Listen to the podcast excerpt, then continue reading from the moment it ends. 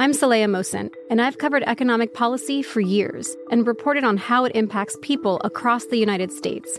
In twenty sixteen, I saw how voters were leaning towards Trump and how so many Americans felt misunderstood by Washington. So I started The Big Take D C. We dig into how money, politics, and power shape government and the consequences for voters. With new episodes every Thursday, you can listen to The Big Take D C on the iHeartRadio app, Apple Podcasts, or wherever you get your podcasts. The Big Take from Bloomberg News brings you what's shaping the world's economies with the smartest and best-informed business reporters around the world. We cover the stories behind what's moving money and markets and help you understand what's happening, what it means, and why it matters every afternoon. I'm Sarah Holder. I'm Saleha Mohsen. And I'm David Gura. Listen to The Big Take on the iHeartRadio app, Apple Podcasts, or wherever you get your podcasts. If you love sports and true crime, then there's a new podcast from executive producer Dan Patrick and hosted by me, Jay Harris, that you won't want to miss. Playing Dirty: Sports Scandals. Each week, I'm squeezing the juiciest details from some of the biggest sports scandals ever. I'm talking Marcus Dixon, Olympic gymnastics, Cain Velasquez, salacious Super Bowl-level scandals. Join me on the dark side of sports by listening to Playing Dirty Sports Scandals on the iHeartRadio app, Apple Podcasts, or wherever you get your podcasts.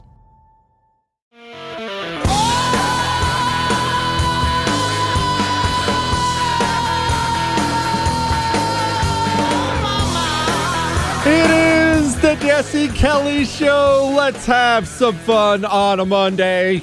A Medal of Honor Monday, I might point out, the greatest day of the week. Well, that's probably, I think I I think I say that about all the days, so that's not fair. But Medal of Honor Monday is coming up about an hour from now, where we honor one of our heroes on the show. I'm just going to, look, I've decided I'm just going to tick through the headlines today because there are so many of them. Tell me if this isn't going to be a spicy show. Somebody defaced the statue of one of our most sacred saints, George Floyd. We're going to talk about that. How's the vaccine mandate working out for New York City?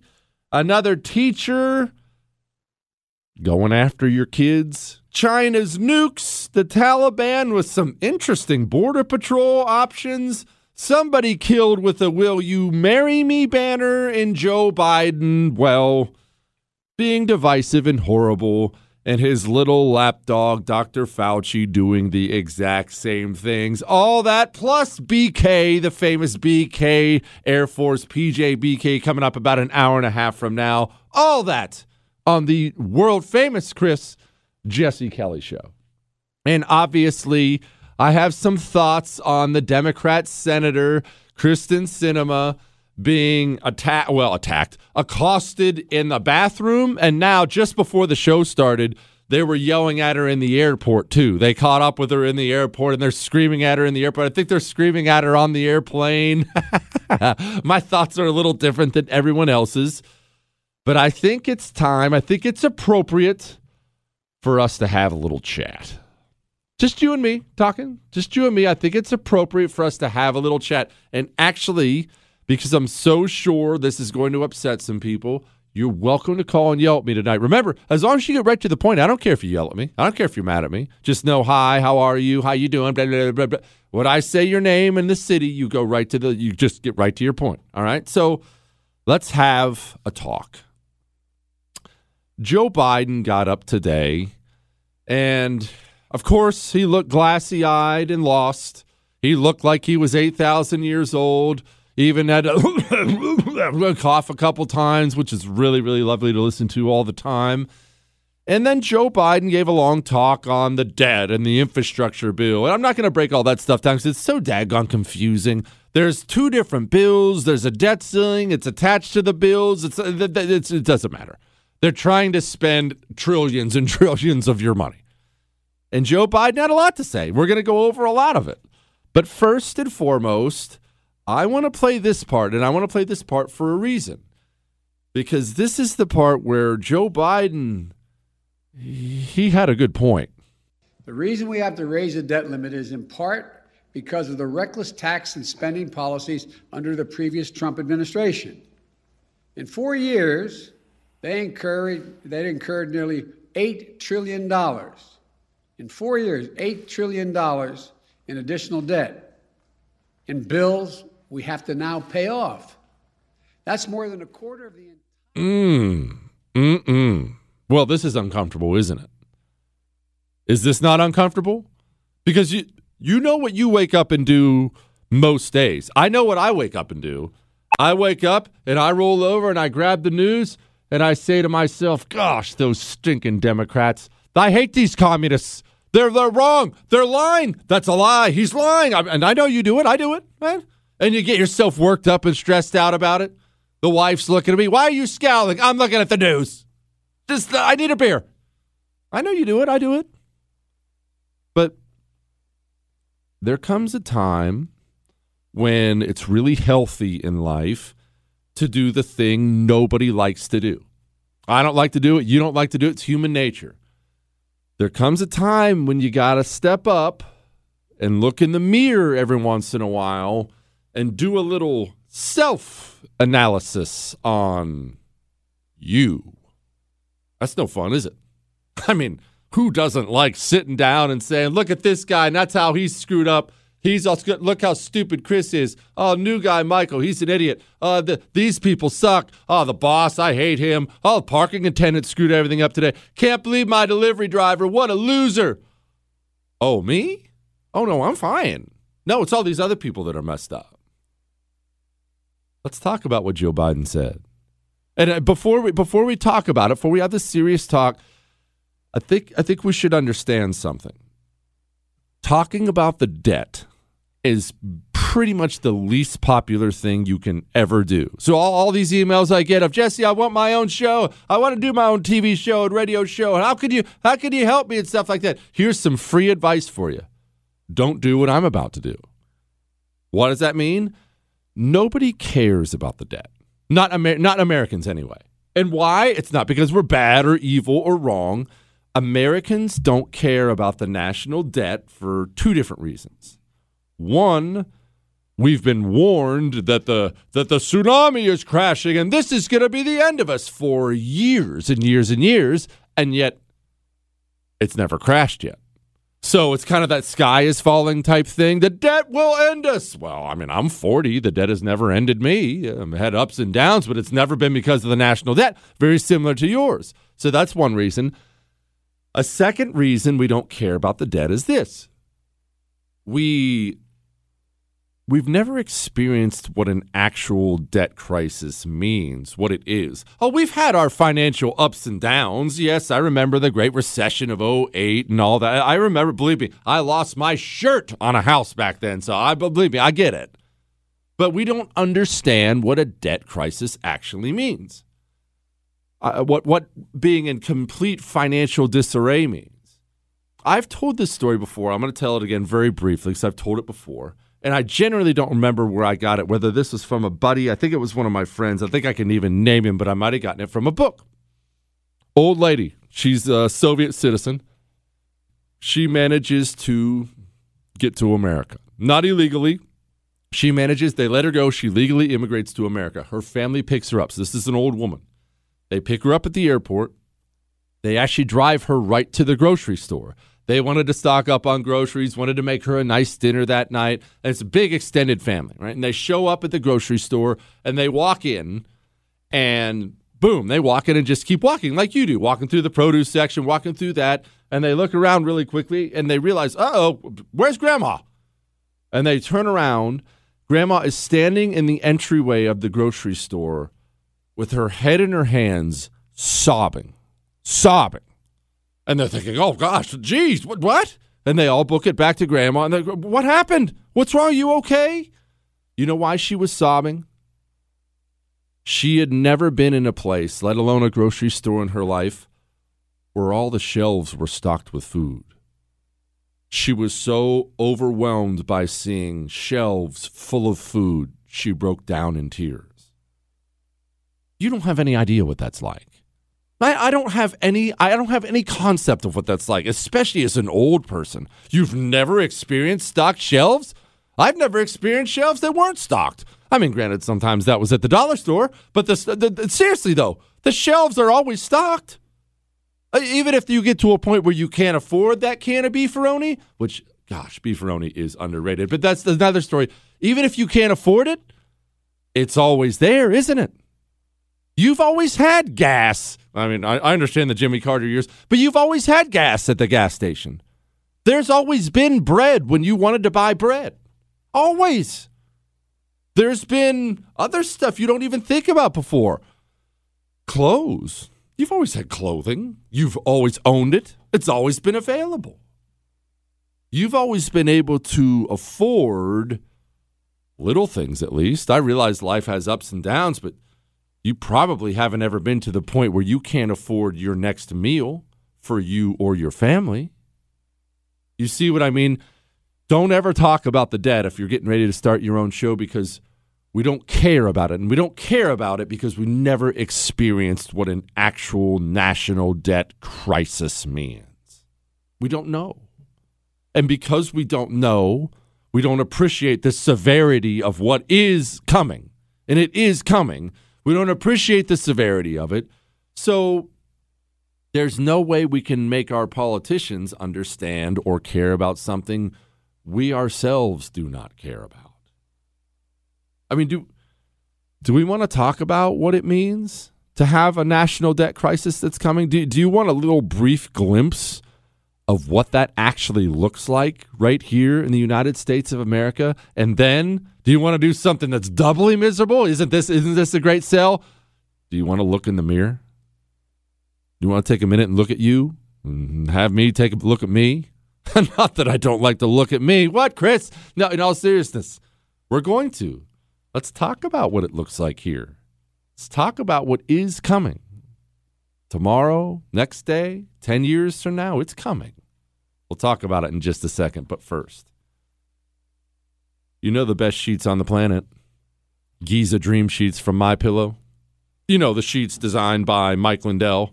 All of them are designed by Mike Lindell, and it's made from the world's best cotton, Giza. And one more thing, before I get to the sheets, credit to Mike Lindell. Can we all give a shout out to the man who's willing, who's willingly hurt his own business in order to fight for liberty, with every other corporation, it seems like, in this country taking a dump all over this country every chance they get for the bottom line? Mike Lindell's been taking it on the chin for the things we care about. That's awesome. And right now, for a limited time only, Giza Dream Sheets are buy one, get one free with the promo code Jesse. But you have to go to my pillow dot com right now, click on the radio listener specials, use the promo code Jesse, buy one, get one free. You need two sets anyway. Or maybe you're on the road, no biggie. Just call eight hundred, eight four five, oh five four four. Remember to use the promo code Jesse, buy one, get one free. Enjoy. Jesse Kelly Show. On air and online at jesse kelly show dot com.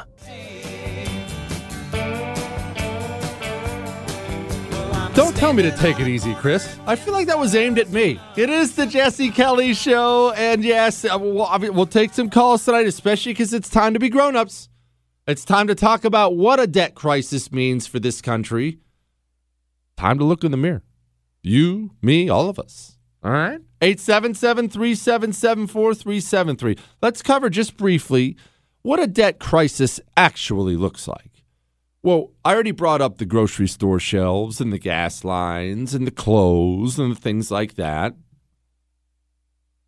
What if the Social Security checks don't come anymore?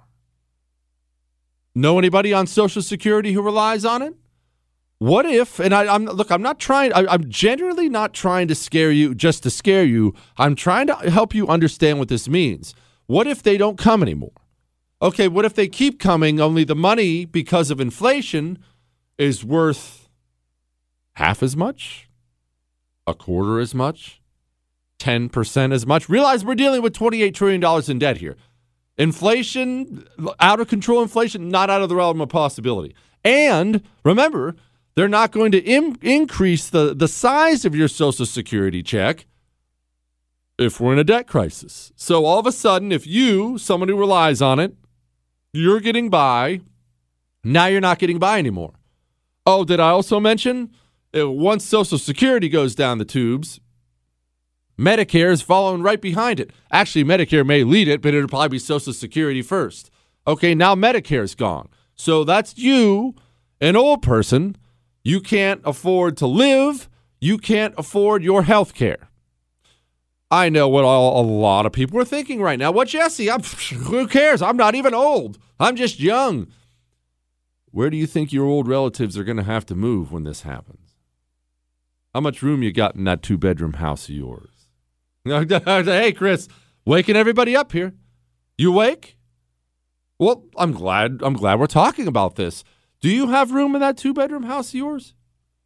Are you going to be able to keep that two-bedroom house of yours? We're just, look, we're looking in the mirror. It's just you and me talking. How much extra? Don't don't write me and tell me this is your business. I'm not not prying in your financial business. Not what you should have. What what do you have for extra money at the end of every month after the paychecks are done coming in and all the bills are paid? What do you have coming in? five hundred dollars? one thousand bucks? Maybe you're killing it. Maybe it's ten thousand dollars. I don't know what you're doing. I'm sure that, look, it's wide range. How much money do you have coming in? Do you think you could afford a thirty percent reduction in your income? Anyone? Chris is laughing right now. Anybody? That house is for sale. Oh, oh, I forgot to mention. The house is for sale, only there's a debt crisis, so there's nobody to buy your home. So not only do you have to sell your home to live, you can't sell your home because nobody's able to buy your home, and you actually just have to wait there until they come and evict you from your home, you and your family. Well, where would I go? I don't know. Where would you go? Did you ever see those things called Hoovervilles? No, I'm not talking about Kamala Harris's hometown. The Hoovervilles. You know what a Hooverville is? Herbert Hoover was the idiot president who ushered in the Great Depression in this country. And so many people went through that exact same situation I just brought up to you, that these tiny, dirty little shanty towns, just like you'd see in, you know, some, some African war-torn country today, some little shanty towns would pop up alongside all kinds of U S cities. I'd highly recommend you do an image search if you'd like to see a shanty town. How far are we away from that being you and your family? Husband waking up that morning as the wife is trying to scrape something together for the family to eat. You're going to stand in a line somewhere where hopefully you'll get to work. Hard labor, by the way. Hopefully you'll get to work some hard labor that day that will allow you to bring enough money home so the family can eat again. We've talked before about the stories. Ever read Great Depression stories? Real Great Depression stories? One of them stands out in my mind. Young girl in school, looking a little peaked. Teacher asks, what's wrong? Young girl says, I'm hungry. The teacher asks, well, go home and get something to eat today. And she says, I can't. Today it's my sister's turn to eat. Now do you care about the debt crisis? And I want to play for you again before we look in the mirror. Before you and I look in the mirror, I want to play once again one of the only things Joe Biden's ever said that he was one hundred percent right on. Here he is. The reason we have to raise the debt limit is in part because of the reckless tax and spending policies under the previous Trump administration. In four years, they incurred, they incurred nearly eight trillion dollars. In four years, eight trillion dollars in additional debt. And bills we have to now pay off. That's more than a quarter of the entire debt incurred now outstanding after more than two hundred years. And Republicans in Congress raised the debt three times when Donald Trump was president, and each time with Democrat support. All right. It's mirror-looking time. Let's, let's, let's take a brief moment before we stare in this mirror longingly at ourselves. You do it too. I'm going to do it with you. Let's talk about Donald Trump for a moment. Oh, well, don't worry. We're going to get to all the Republicans. Let's talk about Donald Trump for a moment, because I need to make sure I'm square with everybody on where I stand on the whole thing. One, during the primary, long time ago during the primary, when he was running against Cruz and all those guys and Rubio and whatnot, I hated Trump's guts. I thought he was going to run the country like a New York liberal. I thought he'd be way too far left. It was never a personality thing. You know, I don't care about personality. That means nothing to me at all. I'm a rude jerk. That means nothing to me. Give me effective. Effective is what I care about. And I hated his guts. I was a big Ted Cruz guy. I know Ted personally and whatnot. Donald Trump wins the primary. I remember there was talk of uh, denying Donald Trump the nomination at the convention. Now that I rejected. Much as I hated Trump, I said, wait a minute, what? You can't overturn the will of the people like that. That's ridiculous. These Republican snobs. No, no, no, no, no, no, no, no. The man won it. It's his fair and square. So Donald Trump gets the nomination. He gets elected. I voted for him. Yes, I voted for him against Hillary. I just thought, well, she's terrible. And then he gets in there and he kills it. He kills it. He was, he was even good on pro-life stuff. He was better on that than, than George Bush was. But there's a but on this. Hang on.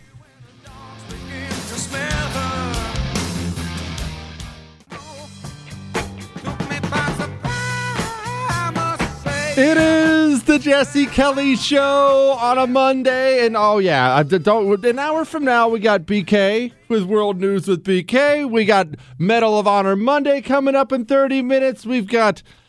Why do media people whine about their competitors? It's really weird. And yes, we'll take your phone calls on at eight seven seven, three seven seven, four three seven three. I get to your emails and everything. But as I mentioned, I was giving you through my Trump journey because we're talking about spending once again. Once again, Biden got up there today. I'll play it for you again. Biden got up there today and told the truth about something.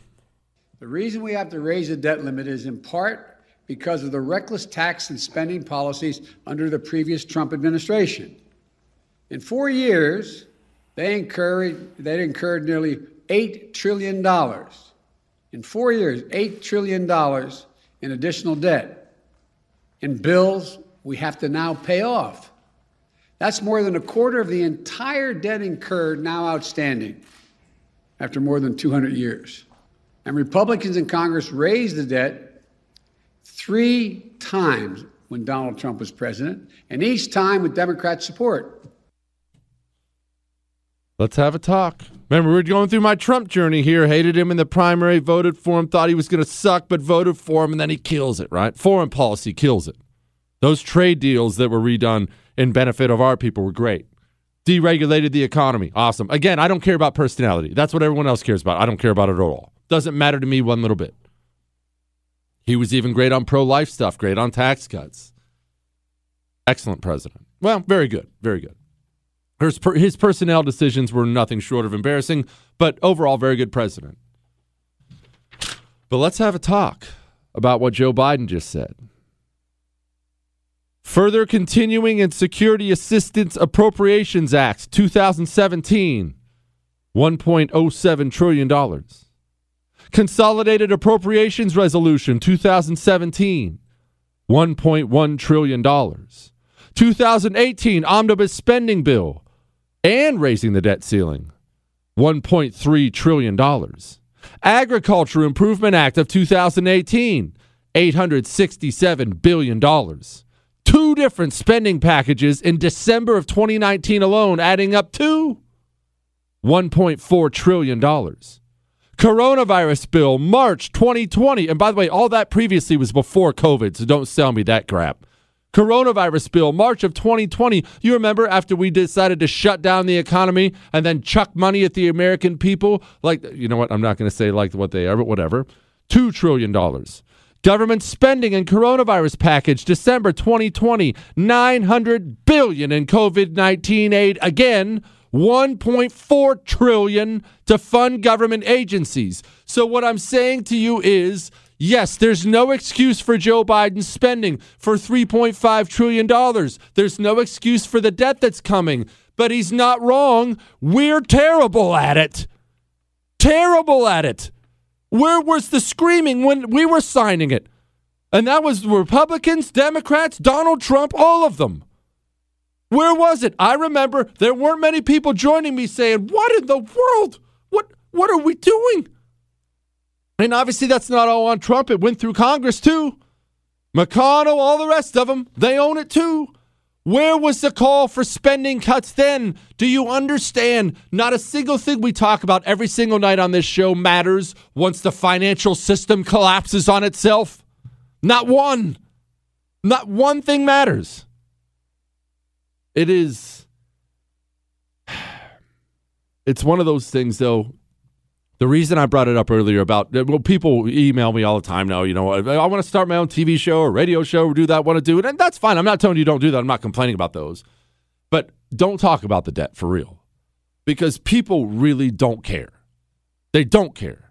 We're too spoiled. We've never been made to care yet. We've never had the big bubble pop yet. And I mean the big bubble. I'm not talking about a recession. We've never had the big blow up yet. So people don't care. You can't make them care. And you know what I heard a lot of when I was running for Congress back in the day? I'll never forget this. It was a wake-up for me, because I was a big believer in reforming Social Security. No, not cutting people off from it. People paid into that their whole lives. But let's get the, let's get the thing out of government hands, get it privatized, get it get it way out of the taxpayers' hands. Let's let's get the government's hands off it and make it its own private thing. It was only ever supposed to be temporary anyway. It's just become this permanent thing. And I, I, because I was so passionate about it, I would talk to my guys about it before I'd go speak at Republican meetings. Republican meetings. And I talked to my guys about that. And one of my guys was this salty old campaign veteran guy. One of those guys who's been doing politics for ages, right? Overweight. It's just, it's just one of those cigar smoking. It's just your, your typical guy's been doing it too long. And he said, don't bring that up.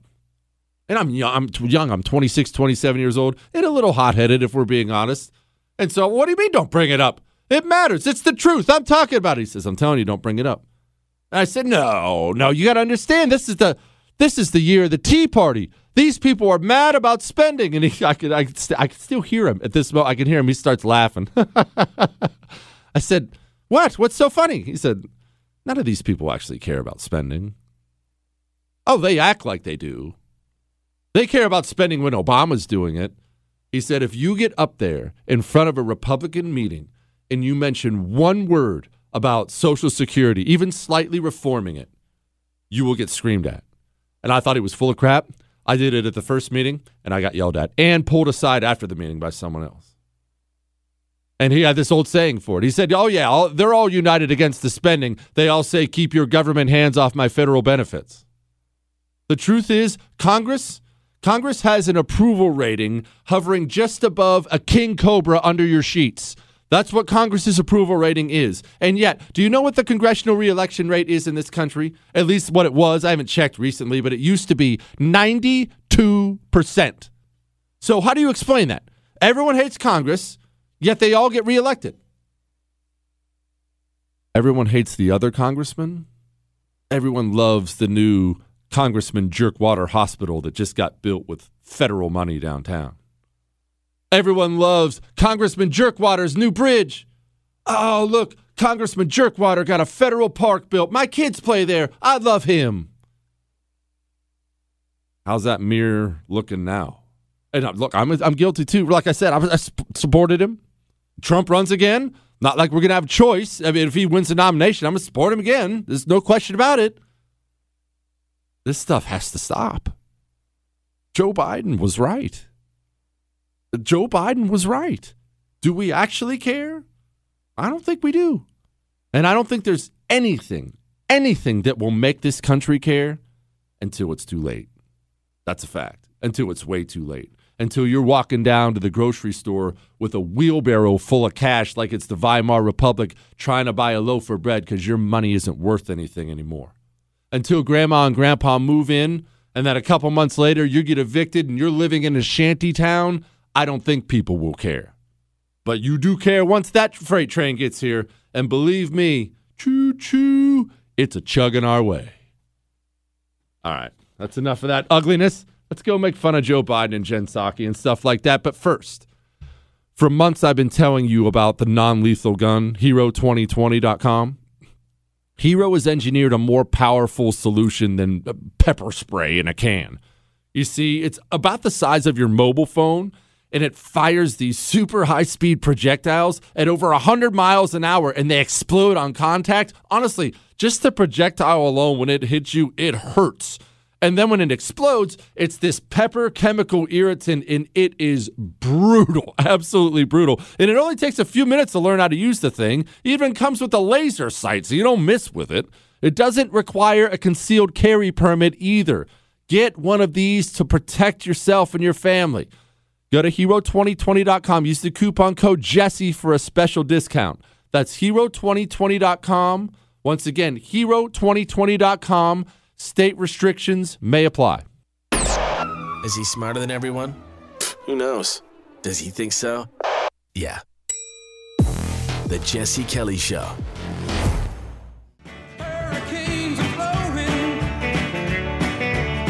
It is the Jesse Kelly Show, and I told you it was going to be a fun night. I told you it was going to be a spicy night. Look, those looks in the mirror. I'm I'm guilty too. We're all guilty of it, but we don't care about the debt. We got Medal of Honor Monday coming up about ten minutes from now. I'll answer some emails, some phone calls. I'm going to get to the Senator Sinema stuff in a minute. She's the one who was chased through a bathroom. Some illegal immigrant, or I think a bunch of illegal immigrants, chased her into a bathroom. They were yelling at her. And I'll play you a little audio of that and what Biden said. I got a little different take on it than everybody else does. Everyone today on the right is outraged about it. Oh, I can't believe this. How could this happen? Eh, my take's a little different. I think it would be inappropriate, though, to finish the entire first hour of the show without defending one of our saints. I mean, obviously, saints are really, really important to people, especially Catholics. I'm not Catholic, so I never got the whole saint thing. But, Chris, do you people have saints? You don't have saints? Well, uh, Catholics do. And so one of our truly, truly revered saints in this country, his name was George Floyd. And he died in Minneapolis. And since then, he had, I forget how many memorials across the United States of America.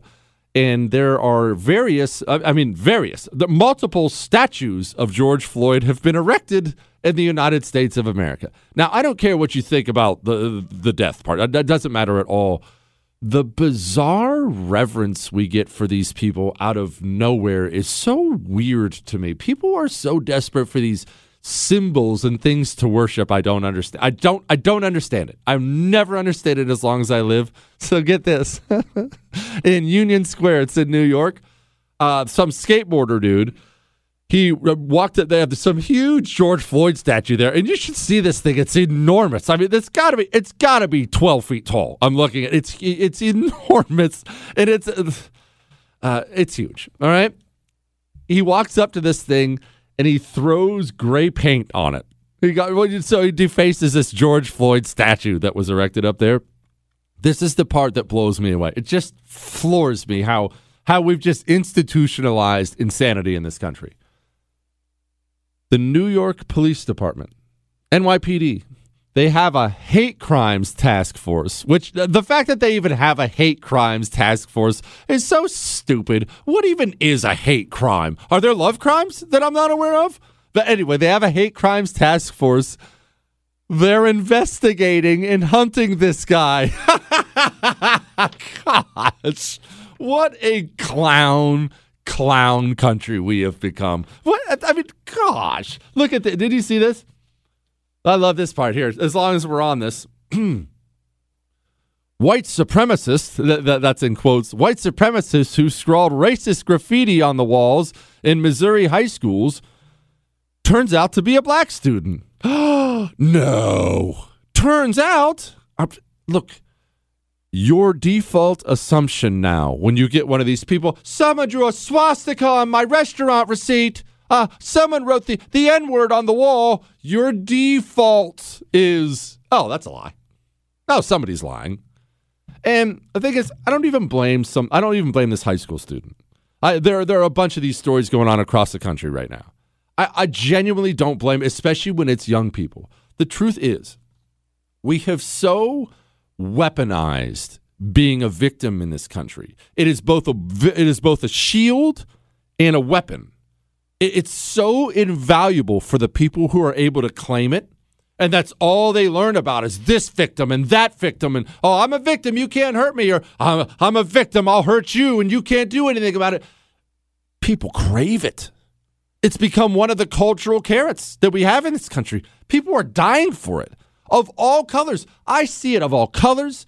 It's both genders. It's every religion. People love to be victims. They love it.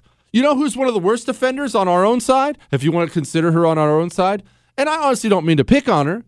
It's not like I have some personal animosity towards her. Politically, we do not agree. But Kristi Noem, Kristi Noem, that dime governor, she's gotten in trouble a couple times uh, over some Chamber of Commerce stuff, and there was some personal stuff I'm not going to get into. But she's gotten in trouble for a couple time, a couple things. And every time I've seen her get in trouble recently, you know what she's done? This is so typical as a woman trying to make it. Of course they're going to tear me down as a woman. Ugh. Are there people out there who that appeals to? Because I consider that to be the most revolting stuff in the world. Our own side loves doing it too. I hate it. Look, as a black man, as a woman, uh, I'm a gay person and you can't. Whoa, whoa, whoa, whoa, whoa. You got the wrong person here, Jack. Don't look for your shield to protect you from me ever. Not ever. I, I've watched the communists do this endlessly, and I will never abide by my own side doing it either. We brought it up. That's why they bring up, roll out that, that kid, Greta Thunberg, the, the kid with the uh, Asperger's or something, autism. I don't. I'm sorry, I don't want to mislabel. I generally don't want to mislabel, but she's got she got, she's got some some things that she's got to work through. No big deal. But they roll her out to to preach for all this stupid climate change stuff, and then they, they roll her out specifically so if anyone attacks her, they go, that's a sixteen-year-old with autism. You can't. No, no, no, no, no, no, no, no, no. Then get her back home. They did it with the cons. I, we brought this up before. The Gold Star parents, they're hardcore Democrats, and they get up and speak at the Democrat convention, and they're just savaging Trump and the Republican Party. And then at the minute anyone says something, whoa, those are Gold Star parents. Okay, where are your gold star? That ain't protecting you from me. I don't know what you think this is, but your shields don't work with me, Jack. That I know exactly what your game is. I know why you do it, and it will never work with me, and I hate when our own side does it. I absolutely despise it. But I shouldn't just say our own side. This has become something the country loves. The country has just fallen in love with victimhood. This person's a victim or that person's a victim. You know where I really see this the most? Where I see this more than anything is my history stuff I geek out on. My uh, uh, podcasts I listen to or documentaries I watch or books I read. You'll have a genuine history book and the entire thing is white guilt, especially if you ever deal with uh, something that has to do with the Indian tribes. All the explorers are these evil profiteers, genocidal maniacs. And there they are with the with the lovely and perfect and peaceful Indians who didn't even believe in wealth or land. They just wanted to smoke the peace pipe with each other. And it, it, it, it, honestly, I'm not over-exaggerating.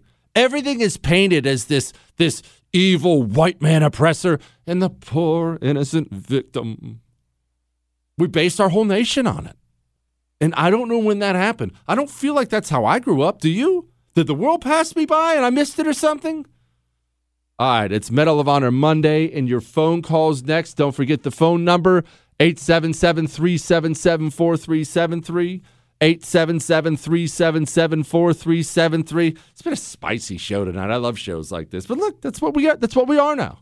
We're victim country now. eight seven seven, three seven seven, four three seven three.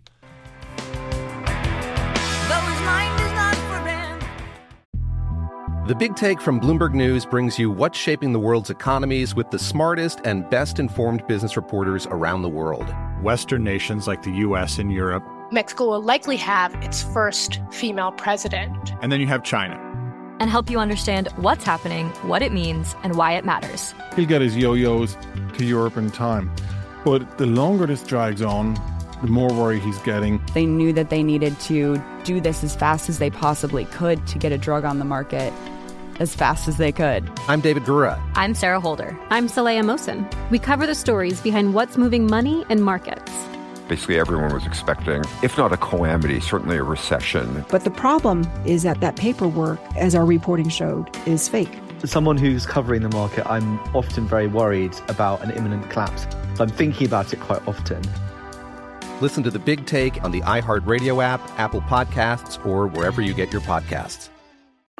I'm Saleha Mohsen, and I've covered economic policy for years and reported on how it impacts people across the United States.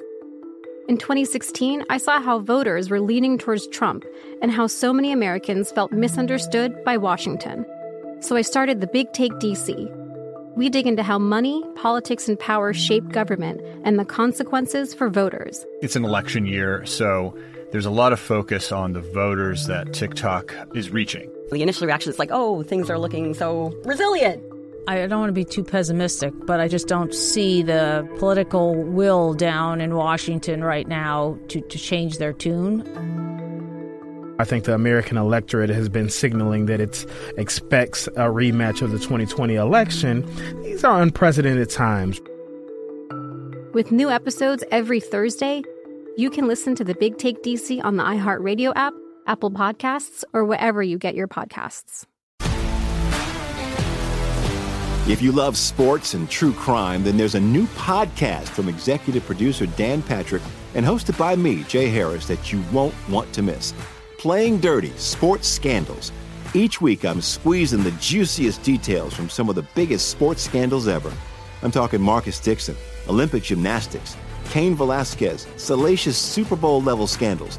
Join me on the dark side of sports by listening to Playing Dirty: Sports Scandals on the iHeartRadio app, Apple Podcasts, or wherever you get your podcasts.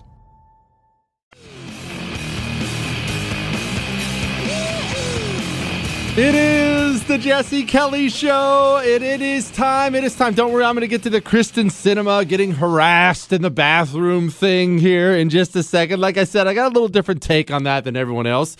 And we got B K of the famed World News with B K coming up about thirty minutes from now. Remember, former Air Force P J. He's got a lot to say about a lot. Uh, what is China doing in Taiwan?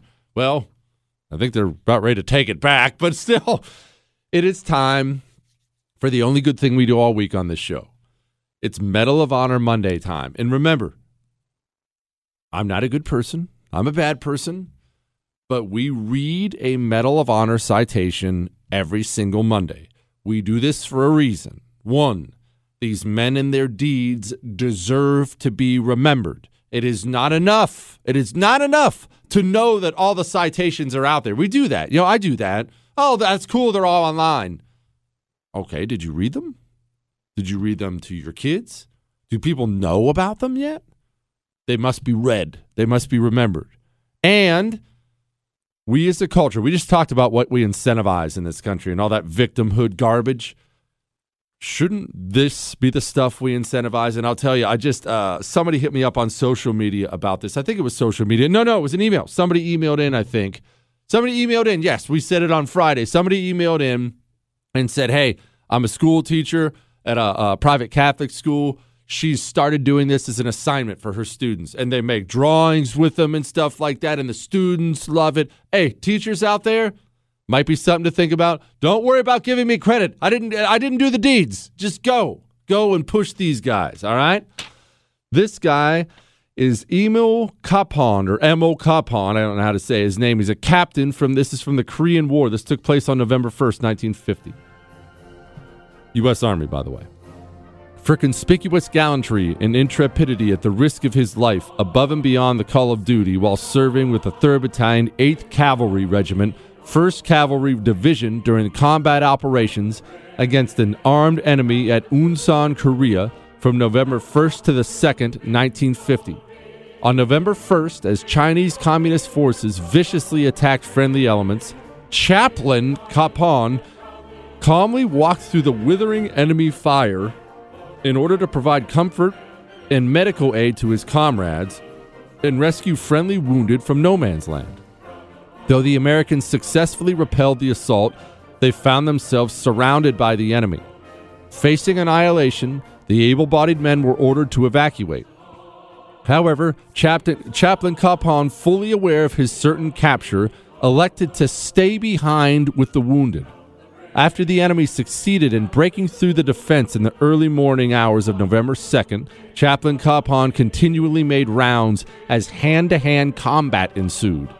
As Chinese Communist forces approached the American position, Chaplain Kapaun noticed an injured Chinese officer among the wounded and convinced him to negotiate the safe surrender of the American forces. Shortly after his ca- capture, Chaplain Kapaun, with complete disregard for his personal safety and unwavering resolve, bravely pushed aside an enemy soldier preparing to execute Sergeant First Class Herbert A. Miller. Not only did Chaplain Kapaun's gallantry save the life of Sergeant Miller, but also his unparalleled courage and leadership inspired all those present, including those who might otherwise have fled in panic, to remain and fight the enemy until captured. Chaplain Kapaun's extraordinary heroism and selflessness above and beyond the call of duty are in keeping with the highest traditions of military service and reflect great credit upon himself, the third Battalion, eighth Cavalry Regiment, and first Cavalry Division, and the United States Army.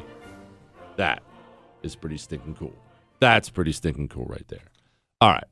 Now, in case, well, you know what? Let me grab a phone call or two, because I've been promising. I'm hesitant. But I've been promising uh, eight seven seven, three seven seven, four three seven three. No highs, no how are yous. When I say your name, get to the point quickly. Phil in Colorado, go. Jerry Steele Miniguns. I have a question regarding metals and investments. Go. So, uh, inflation's coming. Things are going um, when... the dollar is worthless. Do I want to be invested in gold and silver, or do I want to be invested in guns and ammo? Both is your answer. Uh, and it, let me let me explain something. Now, obviously, we're talking about some horrible dystopian nightmare where it's the whole thing is collapsing, and you know we're we're living in Mad Max times. Let's just let's just say it's Mad Max times. All right. What are you going to be faced with then? Do you have the ability to feed yourself and your family? Do you have the ability to protect yourself and your family and what you have? Because in any extreme situation, you don't have to live in a Mad Max movie to know this. In any extreme situation, people will eventually turn so violently selfish, it's hard to live in those places. Uh, we like to talk about, and we should talk about often, like we just did Medal of Honor Monday, honoring somebody who did something great when it's really, really bad out there. The truth is, though, uh, the gulags, people wrote about it all the time, about the gulags, the horrible gulags and the conditions there. It gets to a point where the conditions are so bad, there pretty much aren't good people anymore. Everyone's just doing whatever they can to everyone else to try to survive, like real ugly situations like that. That's a long way of saying this. You had better have ammo now. Now, I disagree with some of my gun friends on this. And it's not that I judge how you spend your money, but this is what I see from a lot of people who love weapons. I love weapons. I see two hundred weapons and not very much ammunition. Now, you get as many weapons as you want. Look, get them all for all I care. We're going to need your ammo stockpile or weapon stockpile at some point in time. Guess how many of those you could carry at once? Two, maybe. If we're being generous, two long guns, and you really don't want two long guns, you're not going to want to take up that room. One long gun and a sidearm. So why do you have eight thousand weapons and not hardly any ammunition? I mean, let's let's say you're a dude out there and you got six, seven, eight hundred bucks, thousand bucks, and you want to buy a new gun. Spend it on ammo. I know the ammo's not sexy. I know it's not. It just sits there, right? I can't even play with it. It's, it's just sitting there. It's what you're going to want. You're going to want ammo. You're going to want to be proficient with one, two, or three weapons instead of dog meat with fifty weapons. Because guess what? If the other guy's proficient with his, then your fifty weapons just became his once he shoots you in the face. Clear? I just wanted to get that out of the way. But you also... you always need valuables like precious metals, like gold and silver and stuff like that. That's why I tell you about Oxford Gold Group all the time, because that stuff, it just always has value, no matter what. It doesn't matter if the nation ended tomorrow. It's not going to end tomorrow. I'm not trying to freak you out. But if the nation ended tomorrow, it would have value because it's not subject to the whims of politicians or this country or the federal government. It's just always had value, so it always will. All right, one more real quick. Jay in Brooklyn, go. You're on. You're right on the money with George Floyd. Here's the thing. thing. You talk about the communist de Blasio. There's one man in New York City who could take George Biden's uh, agenda and turn it on its backside. He would make a national uproar. He's for law and order. His name is Eric Adams. He takes the Black Lives degenerates. They've got video on them, put them behind bars. He'll make a national, he'll set the country in the right direction. He won't have to run for mayor. He can run for president. After the one point. Hear me out on something on Eric Adams, because we have a lot of New York listeners. Hear me out on something. I, I get it. I get it. And Eric Adams is about to be your mayor. And Lord knows he can't be worse than Bill de Blasio. And he has run on being kind of tough on crime. But here's the thing. Here, here's, here's the problem right now. If you're in one of these places like New York City or like California, if you're in one of these deep blue places, here's the problem you're facing. Even if, let's say Eric Adams is exactly what you said. Somebody's going to take on Black Lives Matter and be tough on crime and, and do all these things. He can't do it alone. And if that's not the prevailing policy of the party around him, he won't do anything, nothing. If he's surrounded by a bunch of pro-criminal Marxist types, Eric Adams isn't going to accomplish a daggone thing. And look, is Eric Adams going to get in there and empower the New York Police Department again to actually solve crimes? I mean, is Gavin Newsom going to get in there and have a change of heart now that recall's over? I, I don't know. When you don't have to worry about re-election, I don't know. The, the, the, par- the problem for these old school Democrat types is the new school has all the juice now. The new school has all the power. All right, I've been talking about it the whole show. We're finally going to get to what happened with Sinema and getting getting yelled at in the bathroom, and now the airport and the airplane. All that's coming up in a second. But first, you know Carnivore Trading, right? These guys revolutionized how folks like us make money in the stock market. And look, I'm too busy. I don't have time, and I don't have the desire to research stocks and charts. I'm, I'm not doing that. Just tell me which stocks to buy and why. That's what Carnivore Trading does. That's what they give me. It's an elite group of brilliant Wall Street traders. And what they did was they take their knowledge and they give it to us. The Carnivore members receive real-time text alerts of the explosive trades Carnivore has identified already. You can make the trade through the discount broker or just pass on it. It's where regular people with no stock trading experience can learn how to crush it in their spare time. And now Carnivore invites you to see their explosive real-time trades free for two weeks. But you got to go to get our trades dot com and use the promo code Jesse. get our trades dot com, promo code Jesse. See website for terms and conditions. Past performance, not a guarantee of future earnings. The Jesse Kelly Show. On air and online at jesse kelly show dot com.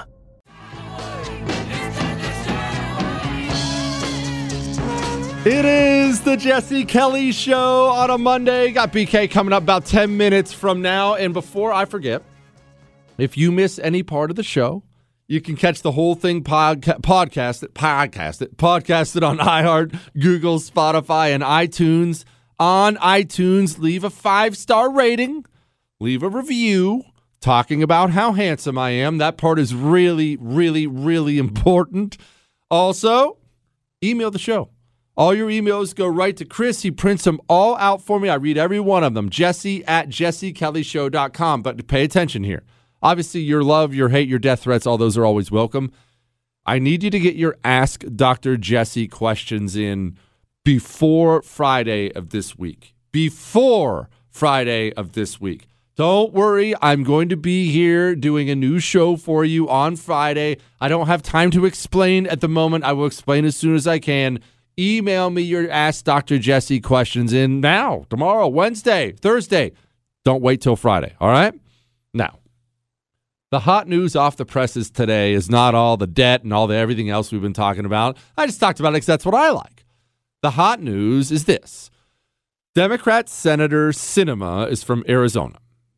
Uh, there's another Democrat senator, Manchin. He's from West Virginia. Those are the two considered to be more moderate Democrat senators. Now, they're not that moderate. Sinema has like a ninety percent rating for the communists. It's not like she's some moderate. They don't want to pass this gigantic three point five trillion dollars spending bill. Now, they don't want to pass it because these are the two senators who are going to lose re-election probably if they pass it. They are both from, well, Manchin's from flat out a red state. I mean, West Virginia is red. It used to be blue, and then that idiot Barack Obama got in and destroyed the coal industry and lost West Virginia for Democrats forever. So it's blood red now. Blood red now. Sinema, on the other hand, is from a purple state. Could go either way. Arizona's really up in the air. Both sides try to say we've got it for our own. That's a long way of saying it's up in the air. Now, where am I going with all this? In case you haven't seen, Sinema apparently teaches part-time at Arizona State University. Now, she she claims, I'm only going off what she claims and what I saw in the video, she claims these students broke rules to get in, which I'm sure they did. There are, because we are a broken, rotted nation with virtually no chance to survive long-term, our illegal immigrants not only remain here in this country, they form public groups and announce they're illegal immigrants. A group of these illegal immigrants not only have a public group announcing they're illegal immigrants, they then got into this place where they're not supposed to be, and they followed Sinema into the bathroom. And because I can't, this is radio, I can't show it to you, just know, I'm only going to play you about ten, fifteen seconds of it because you got to see the video. This is this this what you're hearing now is this activist yelling at Sinema after she's not only in the bathroom in college, but has gone into the stall and closed the door. We need solutions in the Build Back Better plan. We have the solutions that we need. We knocked on doors for you to get you elected, and just how we got you elected, we can get you out of office if you don't support what you promised us. We need seven million citizenship for seven million. We need the Build Back Better plan right now. uh, all right. Well, okay. First of all, I have a couple different points of view on this that are a little different from everyone else's. One, I remember before I was married with kids, and I used to be able to go into the bathroom and just enjoy just, just some relaxing privacy for ten minutes at a time. And now I am one hundred percent convinced that if I was to turn this microphone off right now mid-show and not tell anybody, and I were to drive right up to the big airport we have here in Houston, and I was to catch a one-way flight to New Zealand, and I was to go get a hotel in New Zealand. I'm paying cash, so I can't even be credited with. They can't track me with my credit cards. And I was to walk into my hotel room in New Zealand nine thousand hours from now, or however long it takes to get there, and walk in and sit down on the john, that I'd be on the toilet for thirty seconds, and I'd hear, "Where's your father? Jesse? Jesse?" Or it'd be one of the kids say, "Dad, are you in there? Hey, Dad, guess what happened at school today?" So that's just that's just one part of it. Man, there is no peace on the bathroom anymore. That's one. Two, why should I care? Everybody on the right is all up in arms about this today. Oh, I can't believe they're doing this. How could they harass her? Whoa, whoa, whoa, whoa, whoa, whoa, whoa, whoa, whoa. I- I'm sorry. I'm sorry, Doctor Frankenstein. You don't like the monster? You heard, play, look, play that illegal again. You heard what that illegal said. You heard what she said to Sinema. one hundred percent true. We worked for you. We need solutions in the Build Back Better plan. We have the solutions that we need. We knocked on doors for you to get you elected. And just how we got you elected, we can get you out of office if you don't support what you promised us. We need seven million citizenship. And they did. Democrats have been using the various communist street groups in this country for decades, selling their grievance politics. Oh, you poor illegal immigrants, knock on doors for me. Oh, you poor gay people, knock on doors for me. Oh, black people, you're so oppressed, knock on doors for me. Women, oh my word, you're oppressed in this country, knock on doors for me. Oh, climate change nutters, knock on doors for me. Work for me, go work the polls, get me elected. You expect me now to care when one of them turns on a Democrat when they step out of line? Uh, look, they, they pulled a kayak up to Joe Manchin. Apparently he lives on a houseboat, which would be sweet, by the way. Apparently he lives on a houseboat in D C, and uh, these losers pulled up on kayaks out in front of his boat were screaming at him. I don't care.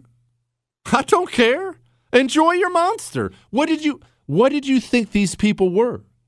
You sold grievance politics to a bunch of violent, vile street communist losers so you could gain political power in this country. And it has gained you a lot of political power. They are always there for you. They're always there to shame your political opponents. They're there to work for you. They're there to do all these things. So I'm sorry if you have a moment and you can't go take the Browns to the Super Bowl in peace. I don't care. Don't ask me to care ever.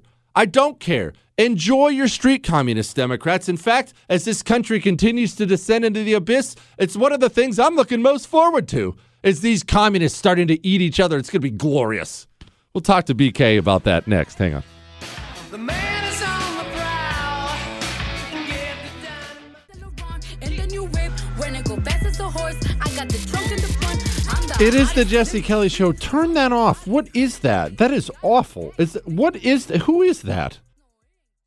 Cardi B? We don't play Cardi B on this show. Did B K request that? Oh, gosh. Jo- joining me now, host of World News with B K, former Air Force P J, B K. B K, Cardi B, what is wrong with you? Jesse, you are old and out of touch. I know what the kids are listening to these oh, days. God. You know nothing. This is what it's about. It's the W A P. I know it's a family show, but you're, I guarantee you listeners, your kids are all listening to Cardi B right now. Okay, now correct me if I'm wrong, because we are pretty much the same age. Were there female rappers back in the day? Were there that many? I don't even remember that being a thing. Yeah, I'm I'm a few years older than you, I think. Um, I think, yeah, there was, I mean, there was a few. It's more like girl groups, though. You know, like T L C was out there. Oh, I remember uh, T L C. My yeah, sister yeah. used to play that crap all the yeah, time. Yeah, they were rocking it. Yeah. Okay. And one of them, like, one of them went crazy and, like, burned down her husband's mansion or something like that. Well, yeah, something like that. Yeah, B K, know. They're women, of course. Anyway. Oh, that was salt, no, no, Salt and Peppa. That was Salt and Peppa. Fact check myself. Okay. B K, uh, so quick question.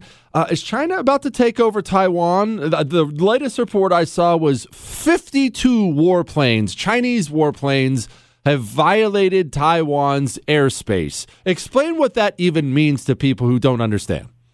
Well, it's uh, th- that is a, a record, by the way. I'm just like scanning over the story as we're talking about, Jesse. And yeah, they did say the fifty-two Chinese warplanes Uh, was a new record, and the, and they beat it handily because the old one was like thirty-nine of them.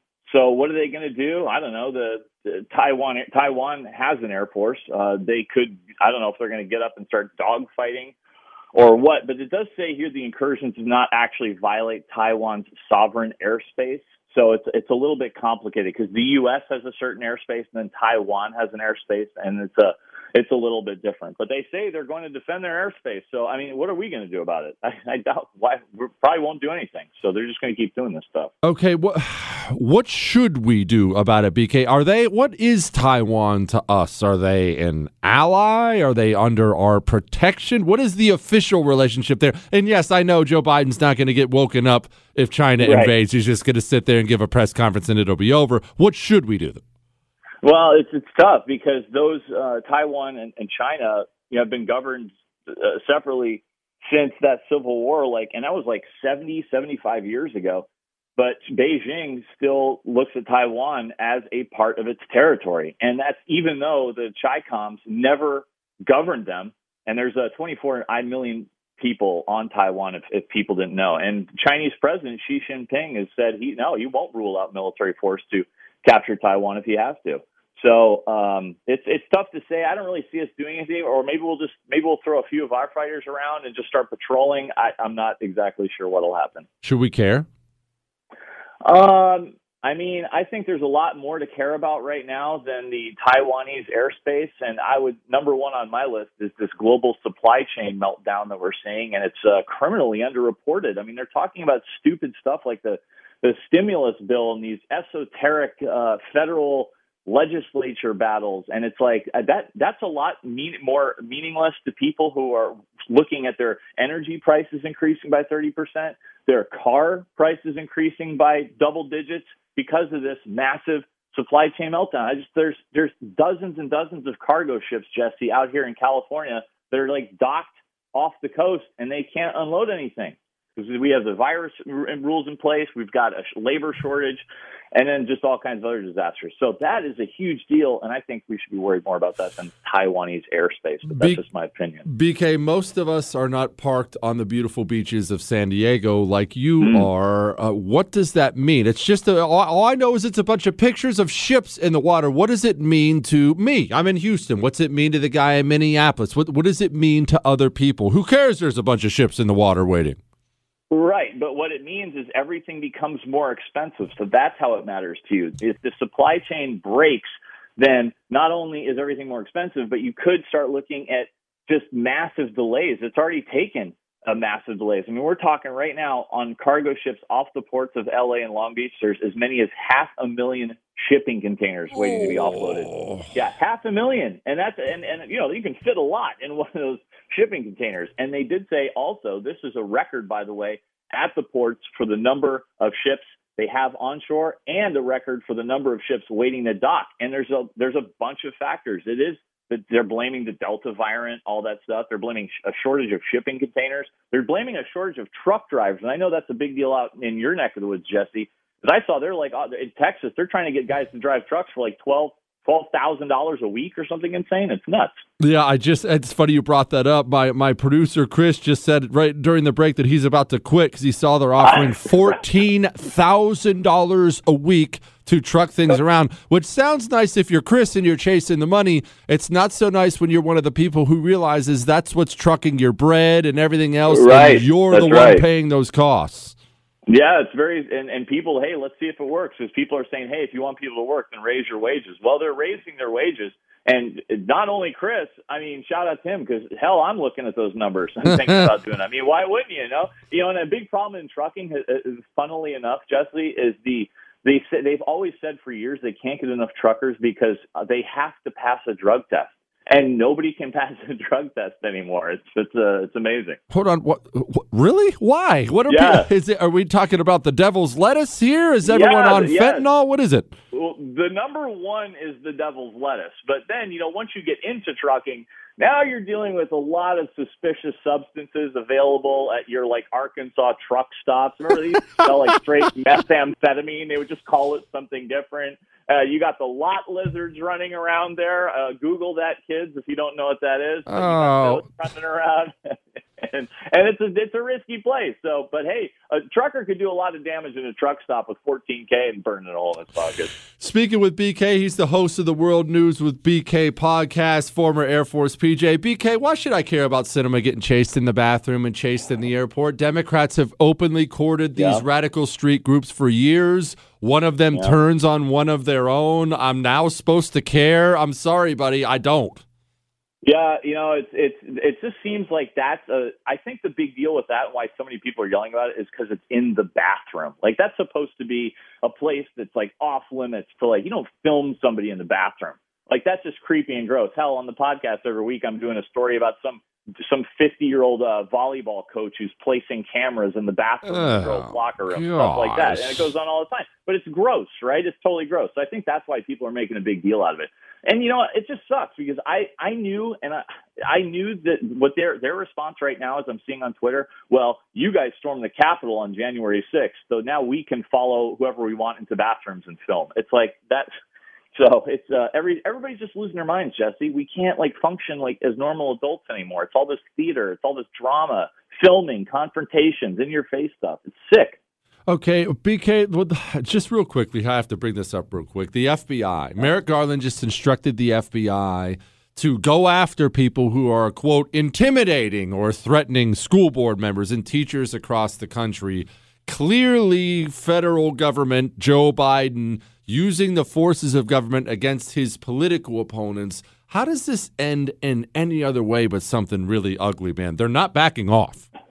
No, they aren't. And you know what? I'm fine with going to the school board meeting and yelling at the officials and all that. But, you know, it's it's just apparently if you believe the media and you believe the reports, they're talking about, like, you know, smashed windows, physical confrontation, stuff like that. You know, okay, you know, you're not allowed to do that. We have certain laws against that. But uh, where does it end? I don't know. I will say, though, Uh, I wouldn't be too worried if they're asking the F B I to step in. Remember, these are the uh, these are the winners who where they sent thirteen agents to investigate the rope pull at the NASCAR racetrack, and and you know and, and, I mean, and these and these and these bumblers who couldn't find like a, a needle if it was sticking them in the forehead. Oh, so gosh. I wouldn't I wouldn't worry about it too much. I think this is just theater. They want to scare off people from showing up at these meetings and screaming at them. Otherwise, you know, you're some kind of terrorist, stuff yep. like that.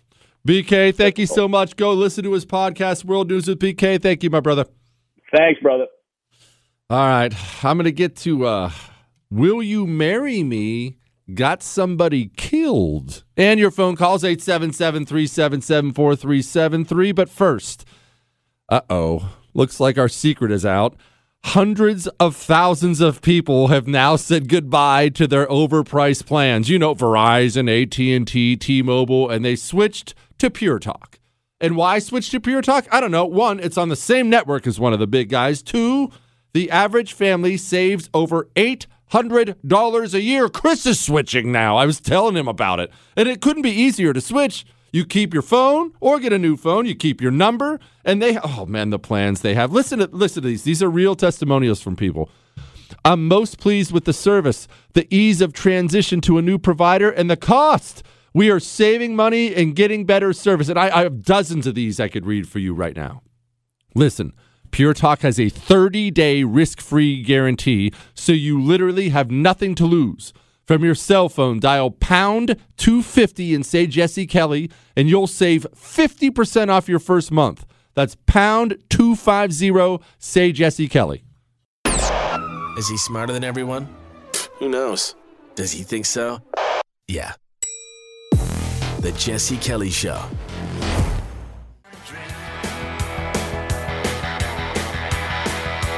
It is the Jesse Kelly Show. And look, we were talking about Biden and Sinema and all these other things. Look, hear me out. Sinema got harassed in the bathroom. Joe Biden stepped up to the microphone. He was asked about it. Joe Biden ain't worried about it. Senator Sinema last night was chased into a restroom. Do you think that those tactics are crossing a line? I don't think they're appropriate tactics, but it happens to everybody. From the, the only people it doesn't happen to are people who have Secret Service standing around them. Um, so uh, it's, it's it's part of the process. He's not wrong either. It's a contact sport. The right is defending Sinema right now because Sinema right now is on our side with this spending bill. Sinema's a Democrat.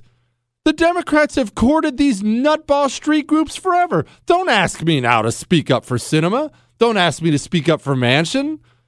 I have been warning as long as I've had any kind of a platform at all. I have been screaming from the rooftops, back off, back off. You all are taking this too far. This is too violent. It's too radical. And now people don't even understand because it's happened so fast how normalized, totally insane things are now. We have, we have the Speaker of the House and everybody else calling Republicans white supremacists and Nazis. That talk, uh, even fifteen minutes ago, was so out of line, and now people use those, those words all the time. Oh, a bunch of white supremacists as Nazis and Nazis and white supremacists. Uh, it's a big deal to accuse somebody of being a Nazi. That's that's kind of a big thing, and now it's just something you do. So don't ask me now when you've taken it. You've taken everything to the max. Everything's got turned up to a thousand, right? The volume's through the roof on everything. Now, because that monster comes and nips at your heels when you're trying to take a dump, I'm supposed to care? I'm sorry, I don't care. I don't care at all. I've been telling you where this road goes. And guess what? It's not done now. There's something new that just popped. You didn't hear about this because it just popped. Merrick Garland. He's the Attorney General, Merrick Garland. Guess what he just did? He has instructed the F B I to mobilize against parents who oppose critical race theory in public schools, citing, quote, threats. You just heard B K bring it up. So allow me to get to the details. There's a whole couple paragraphs. I'm not going to re- uh, not going to read them all, but I will read you this little gem. You've got to love this. Remember, this is the Attorney General. While spirited debate about policy matters is protected under the Constitution, That protection does not extend to threats of violence or efforts to intimidate individuals based on their views. Okay, so threats of violence is pretty simple, right? I'm going to hit you if you do this. Okay, that's a threat of violence. But uh, somebody elaborate for me what you think he means by efforts to intimidate individuals based on their views. What do you think the communists would think is you trying to intimidate a school board? Do you think the communists would consider gathering at a school board and shouting at the school board members an effort to intimidate? I think they would, and it's your legal right to do so.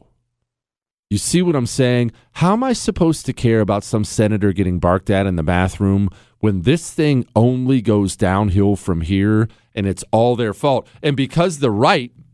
Because the right is starting to wake up and realize, uh-oh, I've got to develop some teeth. And they're starting to get more in your face and more in your face and more in your face. Well, the communists aren't going to wake up and say, oh, okay, well, they're upset now. Let's back away. They're going to use all that power they have, which is the federal government power. And as you see here, they're going to use the F B I. They're going to crank it up on their end, which will result in an escalation on our end. And now you understand why I've been calling for a national divorce. Now you understand it, because it only gets worse from here. Only worse from here. Dan in Boston, go, boss. Hey, Jesse, I think it's hilarious that uh, Joe, as he's talking about that, that misses the point that he and, and maybe he doesn't remember this, but he and Obama took it from ten trillion dollars to twenty trillion dollars, mm-hmm. and he's on way to spend more than Trump did in four years in his first year, especially if his bills get passed. But more importantly, you know what the biggest uh, threat is, is the market is levered now over two hundred times. The best story of last year was those kids short, sell, short selling GameStop because they all the mm-hmm. big boys on Wall Street shorted it, but they had it. They were shorting way more than the float outstanding. And the, you should never watch what someone says. Watch what they do. Those traders had fear in their eyes. Yes, they did. Because all of those hedge funds are leveraged. And once one domino drops, they all drop, and they can't cover all their shorts. Then they got to sell something else that they can't cover. The next market crash is going to blow everything up. You'll never see the likes of it ever again. Appreciate you, Dan. Where's he wrong? All right. Now I'm going to get to these media people sniping at their rivals is so common and so odd to me. I'll get to that in just a moment. We're going to make fun of C N N. But first, I saw this little, well, I don't want to say gem. It's tragic. Plane towing "Will You Marry Me" banner crashes in Montreal, killing one. The nearly fifty-year-old plane, a nineteen seventy-four Cessna one seventy-two, Uh, crashed in Montreal's Parc Dieppe. It, it, it's French. I don't know. I, don't, I, I only speak American. Uh, around six p.m. on Saturday, the pilot's been identified as. Uh, well, I, I want. I don't want to disrespect him by reading his name out there, but the deceased passenger uh, has not yet been identified. Now, I don't want to talk about the death because that's a little bit ugly, but aren't you taking some chances with the "Will You Marry Me" banner anyway? Let's have a conversation about these public proposals, and then we'll make fun of C N N. Next. The Big Take from Bloomberg News brings you what's shaping the world's economies with the smartest and best-informed business reporters around the world. Western nations like the U S and Europe. Mexico will likely have its first female president. And then you have China. And help you understand what's happening, what it means, and why it matters. He'll get his yo-yos to Europe in time. But the longer this drags on, the more worry he's getting. They knew that they needed to do this as fast as they possibly could to get a drug on the market as fast as they could. I'm David Gura. I'm Sarah Holder. I'm Saleha Mohsen. We cover the stories behind what's moving money and markets. Basically, everyone was expecting, if not a calamity, certainly a recession. But the problem is that that paperwork, as our reporting showed, is fake. As someone who's covering the market, I'm often very worried about an imminent collapse. So I'm thinking about it quite often. Listen to The Big Take on the iHeartRadio app, Apple Podcasts, or wherever you get your podcasts. I'm Saleha Mohsen, and I've covered economic policy for years and reported on how it impacts people across the United States. In twenty sixteen, I saw how voters were leaning towards Trump and how so many Americans felt misunderstood by Washington. So I started The Big Take D C. We dig into how money, politics, and power shape government and the consequences for voters. It's an election year, so there's a lot of focus on the voters that TikTok is reaching. The initial reaction is like, oh, things are looking so resilient. I don't want to be too pessimistic, but I just don't see the political will down in Washington right now to, to change their tune. I think the American electorate has been signaling that it expects a rematch of the twenty twenty election. These are unprecedented times. With new episodes every Thursday, you can listen to The Big Take D C on the iHeartRadio app, Apple Podcasts, or wherever you get your podcasts. If you love sports and true crime, then there's a new podcast from executive producer Dan Patrick and hosted by me, Jay Harris, that you won't want to miss. Playing Dirty: Sports Scandals. Each week, I'm squeezing the juiciest details from some of the biggest sports scandals ever.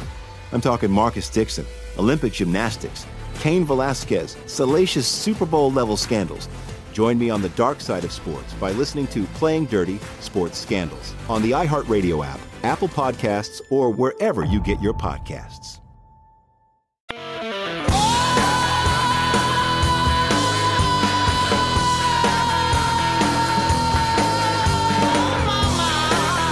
It is the Jesse Kelly Show. Gosh, final hour already. Dang it, I have a bunch of stuff I want to get to. The, the, I'll get to the media people sniping at each other. In fact, people sniping at each other in general and why it's boring here in a second. But first, I did want to play this. I'll, I'll get to the public marriage proposals thing too, but I did want to play this for you real quick. This is the press secretary, Jen Psaki. And let me explain to you, once I play this, why this is so brilliant. Title forty-two is a public health uh, is a public health requirement, a public he- because we're in the middle of a pandemic, which, by the way, we would have made progress on had the former president actually addressed the pandemic and not suggested people inject bleach. So I think we're in a bit of a different place. Uh, I'm happy to to discuss more examples. I, I think it's people be pretty hard-pressed to argue that the president has taken any aspect of the former president's playbook and used it as a model of his own. Why is that brilliant? This is what the, the American communist does, and the right is way too weak. I'm going to get to the marriage proposals here. I'm distracted really quickly. The right is way too weak to ever take this on. The American communist is so good at taking an outright lie. And I mean outright lie, that, that Trump told people to inject themselves with bleach. They'll take an outright lie. Uh, uh, Trump called Nazis and white supremacists very fine people at Charlottesville. The communist will take that lie, and he will run with it. And then the right will say, well, that's not true, well, the communists will keep going. And the right will say, that's not true, and the communists will keep going, and he'll double down, and he'll triple down, and he'll never let the lie go. Well, if you continue to repeat the lie over and over and over and over again, you cement that lie in the minds of half the population. Half the United States of America believes today that Donald Trump, that Donald Trump, that he called Nazis and white supremacists very fine people. And keep in mind, when Donald Trump used that speech, when he gave that speech, it's on camera. We have the audio that that's not what he said. Half the country believes it. That goes right back to my sky is green theory. In a system this completely broken and rotted and infested with communists, there is nothing, nothing you couldn't make people believe. Back to this plane. The plane was towing a Will You Marry Me banner. It crashed. It killed somebody. It's sad. I don't understand the public proposal. What if she says no? I, I mean, and I understand. Listen, listen, I understand when you're young and in love, you don't think that anything can derail that. I get all that. I, I get it. And I'm not. I'm not putting you down. Maybe you're. Maybe you're young and in love right now. Maybe you're twenty years old and staring into her eyes as you listen to the Jesse Kelly Show, which actually would be weird. I'm sorry I brought that up, but maybe you are. Um. She might say no. What if she says no? I think about this at the uh, the guys at the games. You know, these have been in video before where they put the, at a basketball game or or something like that, they'll put the couple up on the Jumbotron and he gets up beside her and kneels and she says no. Okay, you have signed yourself up for the worst public embarrassment you will ever feel in your lifetime. I mean, most people are intimidated to speak in public. That's just human nature. They're intimidated to speak in public. Imagine, imagine getting up to speak in public and pooping your pants. That's essentially what it's like when you ask a woman to marry you publicly. Bro, you got to keep that stuff quiet. You got you got to give yourself some outs, and then at least you can lie to your buddies. You're like, ah, she said I was too good for her or something like that. It's something, right? Something. Give yourself an out, man. All right. Now, we've been having some hard conversations tonight. Here's another one. Doctor Fauci. Doctor Fauci loves coronavirus. It's the greatest thing that ever happened to him, and never forget that. But you are a member of society. And as a member of society, reaping all the benefits of being a member of society, you have a responsibility to society. And I think each of us, particularly in the context of a pandemic that's killing millions of people, you have got to look at it and say there comes a time when you do have to give up what you consider your individual right of making your own decision for the greater good of society. Greater good? I'm a member of society. Greater good of society. I have to give up my individual freedom? Is that, is that, I almost swore that's what he said. In what universe, in what universe did we give this loser the keys to our economy, the keys to our society? Can somebody please explain that to me? And I understand nobody wants to do that, right? Because that takes us back to the Trump era. How did this loser get in charge of this country? And again, half this country worships the guys. There's Fauci dolls, like for kids to play with out there now. There's Fauci T-shirts and bumper stickers. He's got he's got a documentary coming. I think it's Disney Plus is putting out some fluff piece. It's kind of long. Listen to this crap. When I think about my dad growing up, I certainly think about that seriousness. But very few people get to see. Yeah. He's funny, weird, and really playful. God help us. In nineteen eighty-one, H I V AIDS was evolving rapidly and frighteningly. There was anger at the government's response. When you got sick, you were gone fast. It's affecting you now. Yeah. Why? Post-traumatic stress syndrome. When COVID hit, he became this target. My dad said, we're going to get through this whole thing, and he's held that. You don't do it okay, because okay, you want okay, to make okay, money. Okay, that, that, that's all I can take. That, that's all I can. And the music in the background, this guy is responsible for more death and destruction out there than a lot of people could even imagine in their lifetimes. And what's he get? Puff pieces. Gosh. All right, let's get to some emails. Remember, you can email the show, Jesse at Jesse Kelly Show dot com, Jesse at Jesse Kelly Show dot com. Your love, your hate, your death threats, all's welcome. Get your Ask Doctor Jesse questions in early this week. They don't get lost when they get in early. They get set aside. I'll explain as soon as I can, and don't worry, you're going to have a you're going to have a fresh Ask Doctor Jesse show on Friday. That's not what it's for. This one said, Dear Philistine of garlic bread, hamburger buns? Really? Your community college did you no favors. Okay, let's let's pause here for a moment. One, I'm not going to be lectured about my white trash food choices by anybody.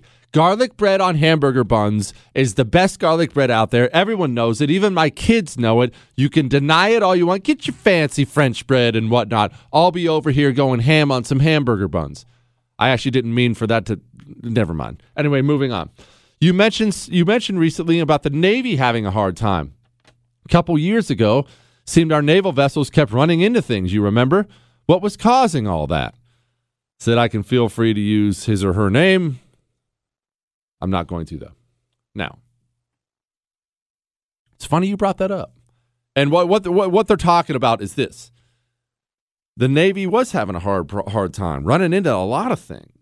And when I'm hard on the Navy, when I've been hard on the Navy, what I've been yelling about is, I use it as an example of how far away from actually having a real conversation we are in this country, because women should not be on naval vessels. They should not be on deployed naval vessels.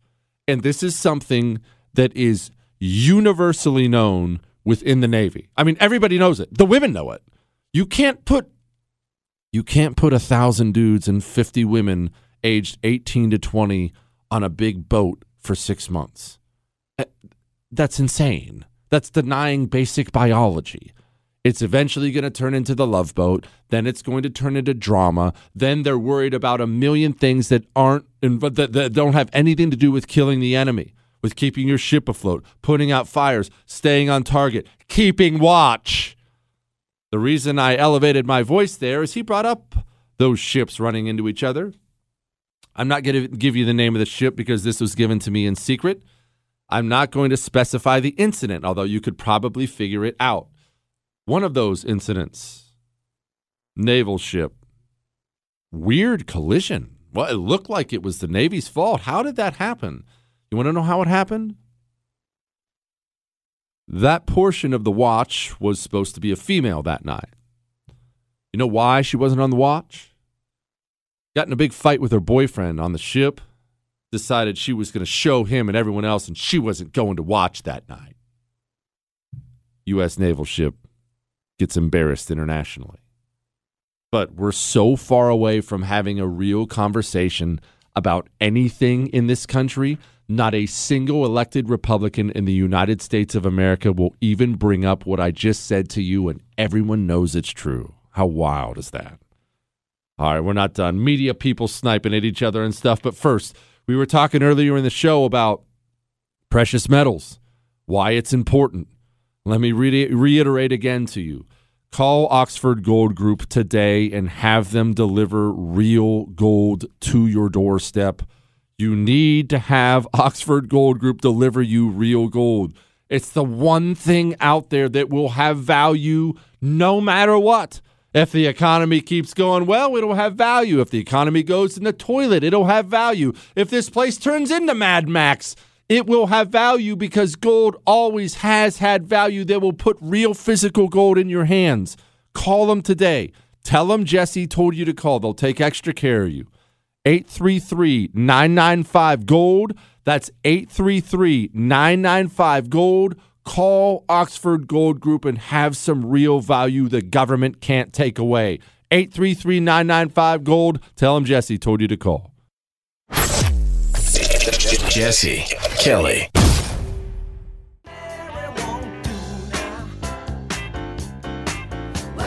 It is the Jesse Kelly Show. What is that? I didn't mind. I didn't mind it. There's no judgment here. What is that? Oh, Ste- oh man, I'm going to catch a lot of heat for not knowing Steely Dan. Don't write your emails now. J- Jesse at Jesse Kelly Show dot com. That sucks. That sucks. All right, eight seven seven, three seven seven, four three seven three. I'll take some calls in a minute. I saw this. Stelter, that's Brian Stelter of C N N, decries Fox News celebrating twenty-five years. Quote, you'll probably hear a lot about Fox News this week. The network is turning twenty-five and running lots of commercials celebrating its birthday, but you won't hear any honest assessment of Fox on Fox, how the network has changed America. Okay, let's let's be honest about this whole Fox News thing. Fox News, brilliantly, I might add, decided all the media is far left-wing, and they are. They're all nutball left-wingers.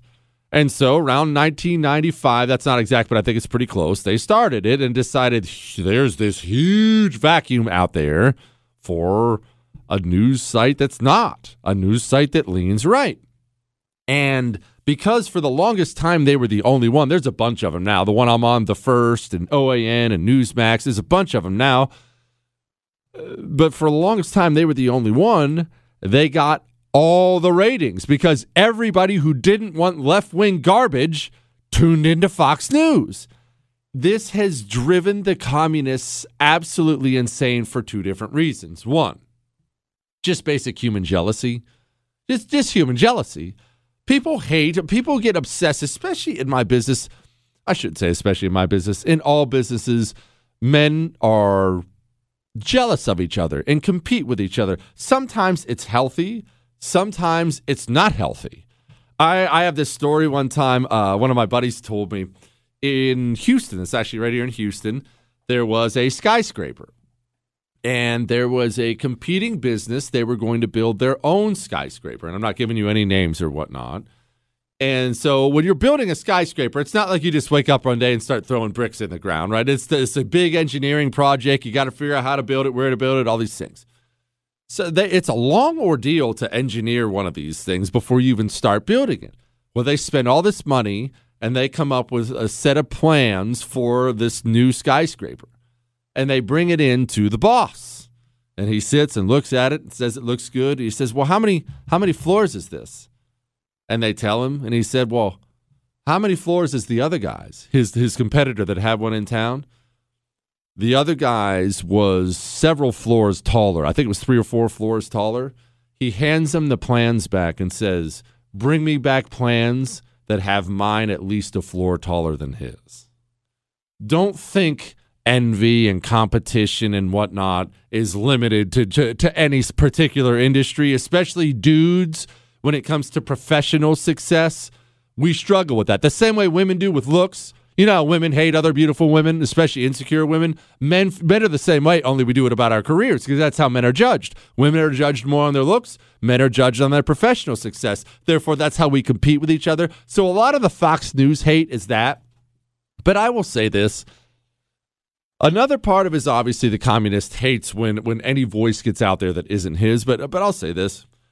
Don't you find the media comp- uh, competitions with each other kind of boring? I mean, when they're direct competitors, I mean, everyone loves to make fun of C N N. That's just good fun. But when you'll have, you see this in radio all the time. One radio host, he'll he'll be in the same time slot as another radio host. So they, they just start bickering about each other and bad-mouthing each other. Do you enjoy that? I've always found that to be so boring. Not even, look, I'm not taking a moral stance on it. As you know, I'm not a good human being. But I think it is the most boring thing in the world to sit and snipe at your direct competitor across the street. And I'll tell you something else. And I know this is probably way different than most people. I think the same thing about everybody on social media. People on social media, on uh, Facebook and Twitter, if you're on any of those things, they argue with each other publicly all the time. And I don't mean like one little insult. They'll just go back and forth all day long. Why? Who's that for? Is, is that supposed to be informative, entertaining? I mean, who who is that for? All right. We've had, we've had a sea of unpopular opinions tonight. Let's go ahead and have another one. Headline is this. Taliban to deploy suicide bo- bombers at the Afghan border. Okay. They've formed an exclusive suicide bomber unit that will be deployed around Afghanistan's borders, particularly in Badakistan province.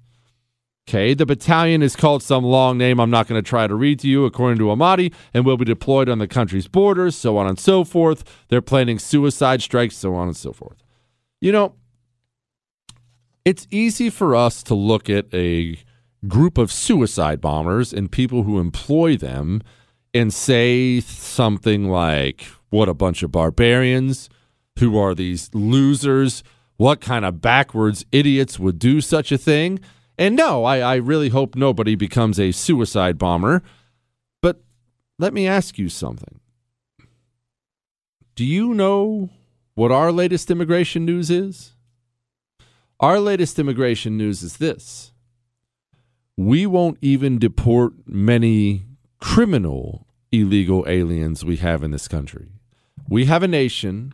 We will import one to two million people illegally here this year. This year alone. We will deport virtually none of them. Yeah, they'll catch some multi-felon guy and deport him, and then he'll just come right back. But we will deport pretty much none of them.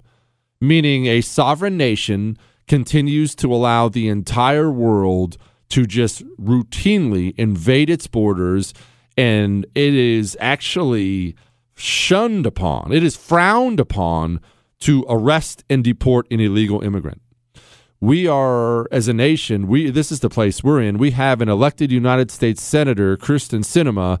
She's being publicly harassed on camera by an illegal immigrant.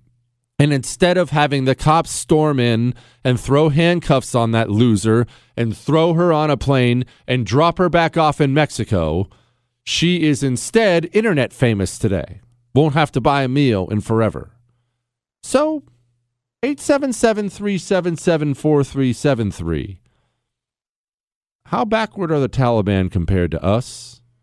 They have suicide bombers to protect their borders. We won't even bother protecting ours. Are you sure they're the barbarians and we're the sophisticated ones? Hang on.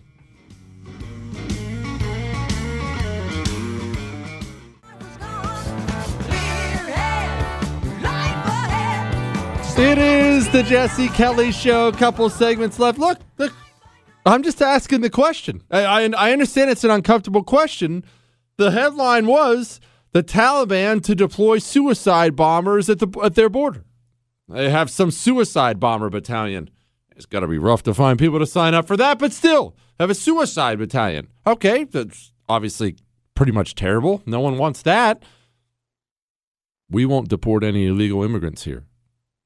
We have a wide open border where people flood into our country by the tens of thousands, and we won't deport any of them here. So you can look down your nose at them, but do they seem interested in keeping their country, or do we seem interested in keeping our country? You see what I mean? We we have descended so far here. It, it, look, it, I don't know. I don't have a better way to say it. Half the right is involved in this too. Uh, do you know the percentage of pundits and politicians on the right who would scream out in anguish if a single family, illegal immigrant family, was arrested and deported? They would act like it's the worst thing in the world or some kind of barbarism instead of standard practice for every country in the history of the world. You find people who entered your nation illegally, you arrest them, you deport them. In fact, that's like a really humane solution. Historically, that's a very humane solution. If you did that here, the pictures would be all over social media, and every single pundit and politician on the right, except for me and like four people, would say, this is an outrage. This is, this is not who we are. You'd hear a lot of that. It's not who we are. Okay, then we're finished. If we can't guard our borders, we're finished. All right. Justin in Boston, go, brother. Greetings to the People's Republic of Taxachusetts. Listen, what you were saying a little while ago about the, about how people perceive words and everything, and about some people how some people think about the, the word racist and being called a racist. Is it just me? Because I've noticed this for a long time, but there's a lot of people, especially this younger generation, where they take words, especially that one, to an extreme. And you could run up to one of these people in public and scream, this person's a pedophile, he's a kitty diddler, and they would be less offended about that than they would be if you said, hey, everybody, this guy right here, he's a racist. This, these people, the second you call them a racist, and I'm not sticking up for any actual racists, but these people, the second you call them a racist, they go absolutely berserk. Like that, they think that is the ultimate end-all, be-all insult of all time. He nailed this. He nailed. He nailed this. He absolutely nailed it. Think how broken we are. And look, maybe maybe, maybe they've gotten to you too, because the American media is powerful and movies are powerful and our education system is powerful. I want you to think about this, what he just said, because he made a great point. It's why I wanted him on. Do you think racist is the worst thing you can be? Because a huge percentage of this population does. Now, obviously, you shouldn't be a racist. There are a lot worse things you can be than somebody who looks down on someone for their skin color or religion or whatever the case may be. A lot of worse things you can be. But in this country, in this country, that's the one thing that if you, if you get, you don't even have to be credibly accused of it. If there's even a loud enough accusation of it, your life is over. That that that uh, uh, meme you sh- you shared with your college buddies five years ago, maybe a little insensitive about this or that, that comes out. Say goodbye to your job, pal. Sorry, the employer can't risk that heat. You'll probably have to pull your kids out of school. They were yelling at me at school. You might have to move. This is how This is how sick and twisted we are. And he's not wrong. He's not wrong at all. All right. Let's go to uh, Johan in Tampa. Go. I love Tampa, by the way. Tampa's such a sick town. I got to get back to Tampa. One of the more underrated big cities in the country. Go, Johan. Johan should have been on the ball. All right. Now, Chinese nuclear weapons arsenal is growing fast. Uh-oh. That's not, that doesn't seem good. After a summer of extraordinarily bad news on the exponential growth of China's strategic nuclear forces, recent public statements by U S government officials indicate Beijing isn't, isn't only building out its nuclear force, but also diversifying it by considering new non-traditional weapons. Now, I need to clarify this when it comes to nuclear stuff. I'm not going to take forever on it. No one really cares about nuclear weapons. But there are there are different kinds of nuclear weapons that have different uses. Now, they have gigantic ones now. I mean, they have nuclear weapons that can wipe out the world ten thousand times over. That's probably light. Actually, they have nuclear weapons that are really, really, really bad. But they also have, they they continue to develop tactical nuclear weapons. Tactical nuclear weapons. Now, what does that mean? Well, they have not only nuclear-tipped missiles they can shoot from a submarine, they have nuclear-tipped things. And this is old days. They have way more advanced stuff than this now. But they have nuclear-tipped uh, torpedoes. And just a torpedo you would shoot at an aircraft carrier. Why? Well, you only got to hit it once. You hit that thing once and it's gone. They, uh, they're always trying to find ways not to actually make them bigger, although I'm sure they're probably doing that too. They're trying to find two different things. One, new ways of deploying them. Can we drop it from outer space? Can we? They're looking at new ways to deploy them. And two, kind of counterintuitive, they're looking at new ways to make them smaller. Smaller. They want to be able to carry one around in a suitcase. How's, how about that for freaky? But I don't really see what the big deal is that much. I mean, there are worse ways to go. I've always said this. There are worse ways to go. Now, granted, you want to be towards the center of the whole blast. I really don't want the whole Hiroshima, Nagasaki, skin melting off my body, instant dehydration type thing.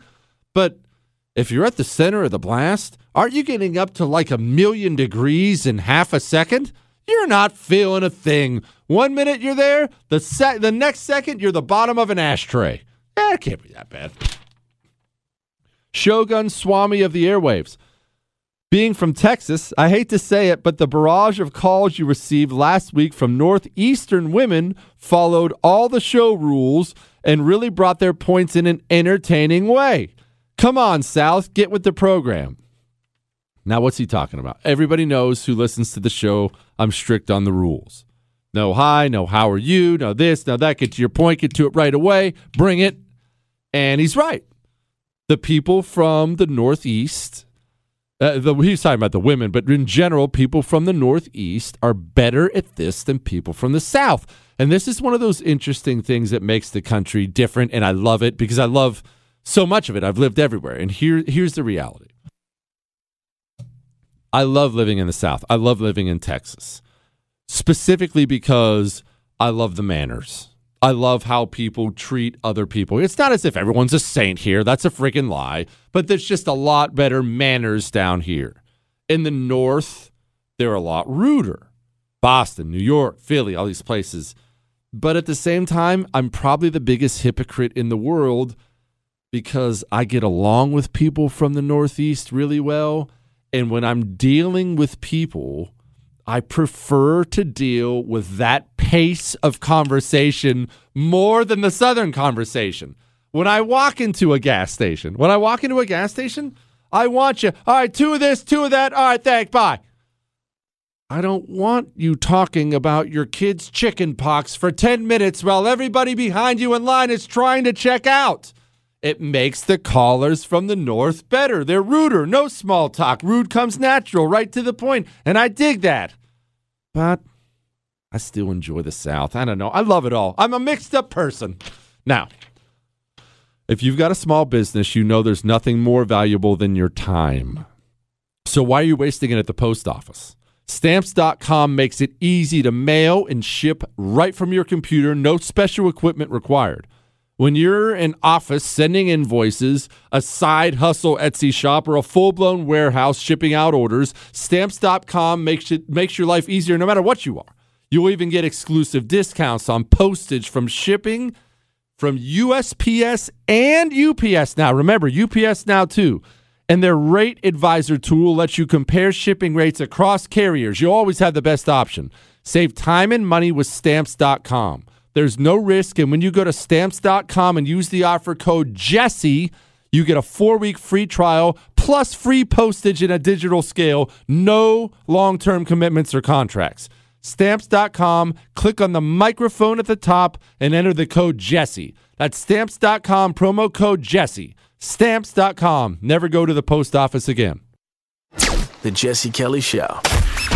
On air and online at Jesse Kelly Show dot com.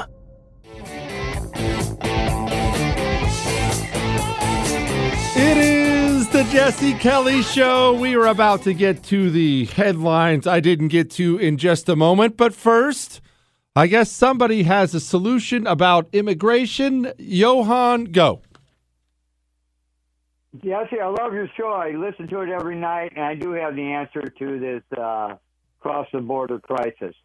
The answer is the Boy Scouts. You get sixteen to eighteen-year-old Boy Scouts. You arm them with uh, twenty-two caliber pistols, twenty-two caliber rifles, their drones, and their pet dog, and you go down to the border with a whole busload from each of the churches all around America. You volunteer them for about three months apiece. They'll have a ball down there. Nobody's going to cross the border with the Boy Scouts protecting the border. You have a ex-military uh, person on the bus with them to train them and tell them how to operate, and you only have the Boy Scouts shoot below the waist. Johan, that That's is the, the way to do it. that that that is the dumbest idea I have ever heard in my no, entire life. Where did you come up with this? Ever. Did I've been thinking about it for a year, and I got an answer to the COVID crisis if you want to hear that one, too. You know what? I got to be honest. After that first idea, I'm dying to hear your answer for COVID. It turns out that the Brazilian pepper tree grows wild in Florida. nine hundred thousand tons of it are available. You get the uh, churches, synagogues, and mosques to pick it and send it out to their associate churches, synagogues, and mosques. That Brazilian pepper tree is a tree of life. If you look it up on the internet, you'll find out it cures all different kinds of bacteria, fungus, and viruses. I don't know how to cure the vaccine, but this will cure all the be- people from uh, the COVID nineteen, twenty, twenty-one, twenty-two, and whatever COVIDs they come up with. Okay, with with the exception of shooting people, uh, hold on, hold on, hold on. Uh, with the exception of shooting the illegal immigrants with uh, twenty-twos below the waist, mind you, and in the Brazilian pepper tree, are there any other issues you would like to elaborate on, Johan, before we go? Yeah, the aliens coming to the earth. They're all looking for the Messiah. They've time mm-hmm. machine travel. They're all yeah. looking for the Messiah. That's what they're doing here. Yeah. Any other questions? No, uh, that wrapped it up. Thank you, brother. Appreciate you very much. Look, hey. Whew. All right, uh, now it's time for headlines I didn't get to. Teachers investigated for shaming unvaccinated kids on video, and the school tried to destroy the evidence. This is from Jason Rants. Um, yeah, they were recorded. Teacher blamed her unvaccinated students for killing people. This is in the tenth grade. Remember, this is not high school. This is in the tenth grade. Those are high school sophomores. Get your kids out of government schools. Get them out. Get them out of those government schools. These teachers are not all there just to guide, just to guide them through life.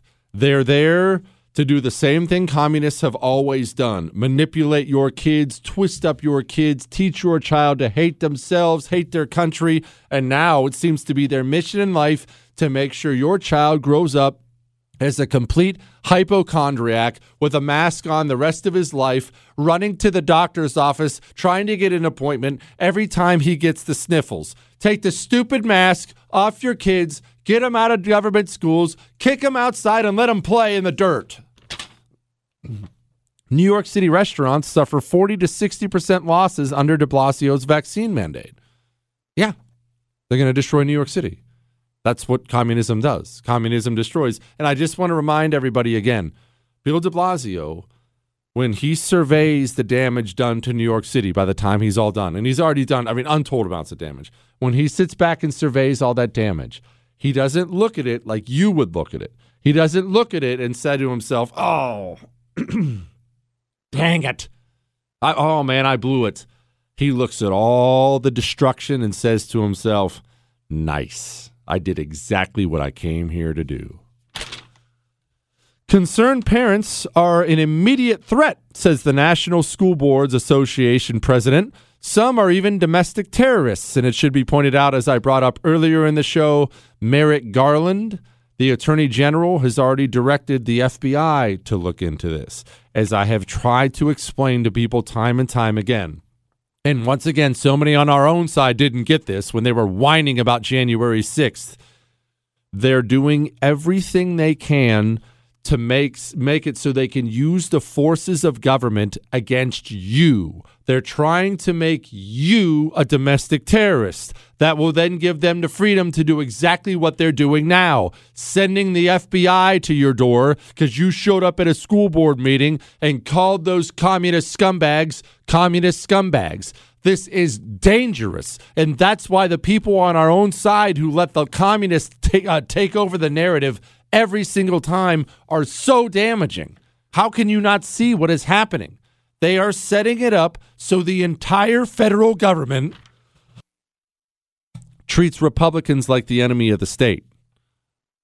If you think about the absolute radical nut jobs who run this country now, who run this country now, think about them. And then think about the last ten text messages you've sent to friends. Not the ones you'd publicize, the ones you sent to friends. Think about the last ten emails, private ones, private messages you sent on social media. Do you think the communists who run this country would consider you a potential domestic terrorist if they read any of those? Now do you understand how serious this is? Headline, couple unknowingly purchases the Exorcist house. There's nothing you could do in a million years to make me sleep even one night in that house. Headline, U S officials quietly preparing for three hundred fifty thousand to four hundred thousand migrant at encounters at the Mexican border in October alone. They're doing this on purpose. And let's just understand something. All these people are not only coming in, they're not getting turned around and sent back out again. This is permanently changing the United States of America. And it's not flooding the United States of America with a bunch of patriotic citizens who, land of the free, red, white, and blue, baby. This is not the way to handle a country. This is an unserious nation now, and we better start getting serious real, real fast. All right. We have a great show for you tomorrow, as always. Remember, you can email anything, including your Ask Doctor Jesse questions, to jesse at jesse kelly show dot com, all right? That's all.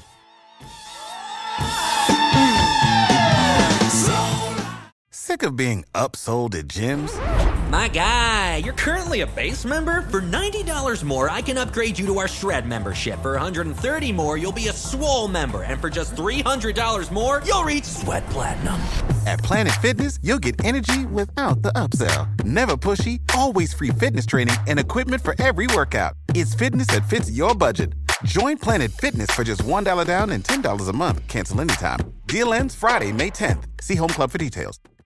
I'm Saleha Mohsen, and I've covered economic policy for years and reported on how it impacts people across the United States. In twenty sixteen, I saw how voters were leaning towards Trump and how so many Americans felt misunderstood by Washington. So I started The Big Take D C. We dig into how money, politics, and power shape government and the consequences for voters.